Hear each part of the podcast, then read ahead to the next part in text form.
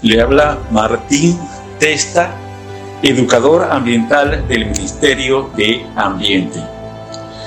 La educación ambiental es un proceso que facilita la armonía entre el recurso social y el recurso natural.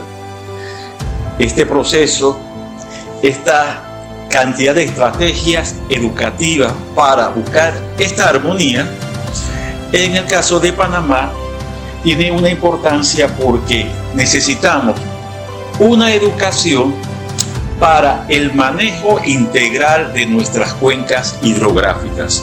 Panamá cuenta con 52 cuencas hidrográficas, las cuales algunas están bajo una presión por la gran cantidad de contaminación que tenemos, sobre todo en las áreas urbanas. Este 22 de abril conmemoramos el Día Mundial de la Madre Tierra, la cual fue instituida en el año 1972 en la famosa Gran Cumbre en Estocolmo.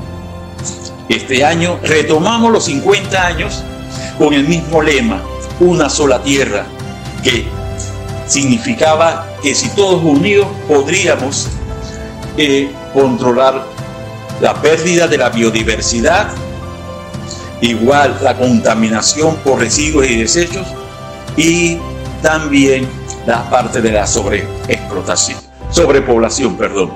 50 años después, el planeta no solamente tiene estos mismos problemas, sino se han acrecentado. Este año conmemoremos una sola tierra en este Día Mundial de la Madre Tierra con acciones positivas, con acciones de educación ambiental. Gracias.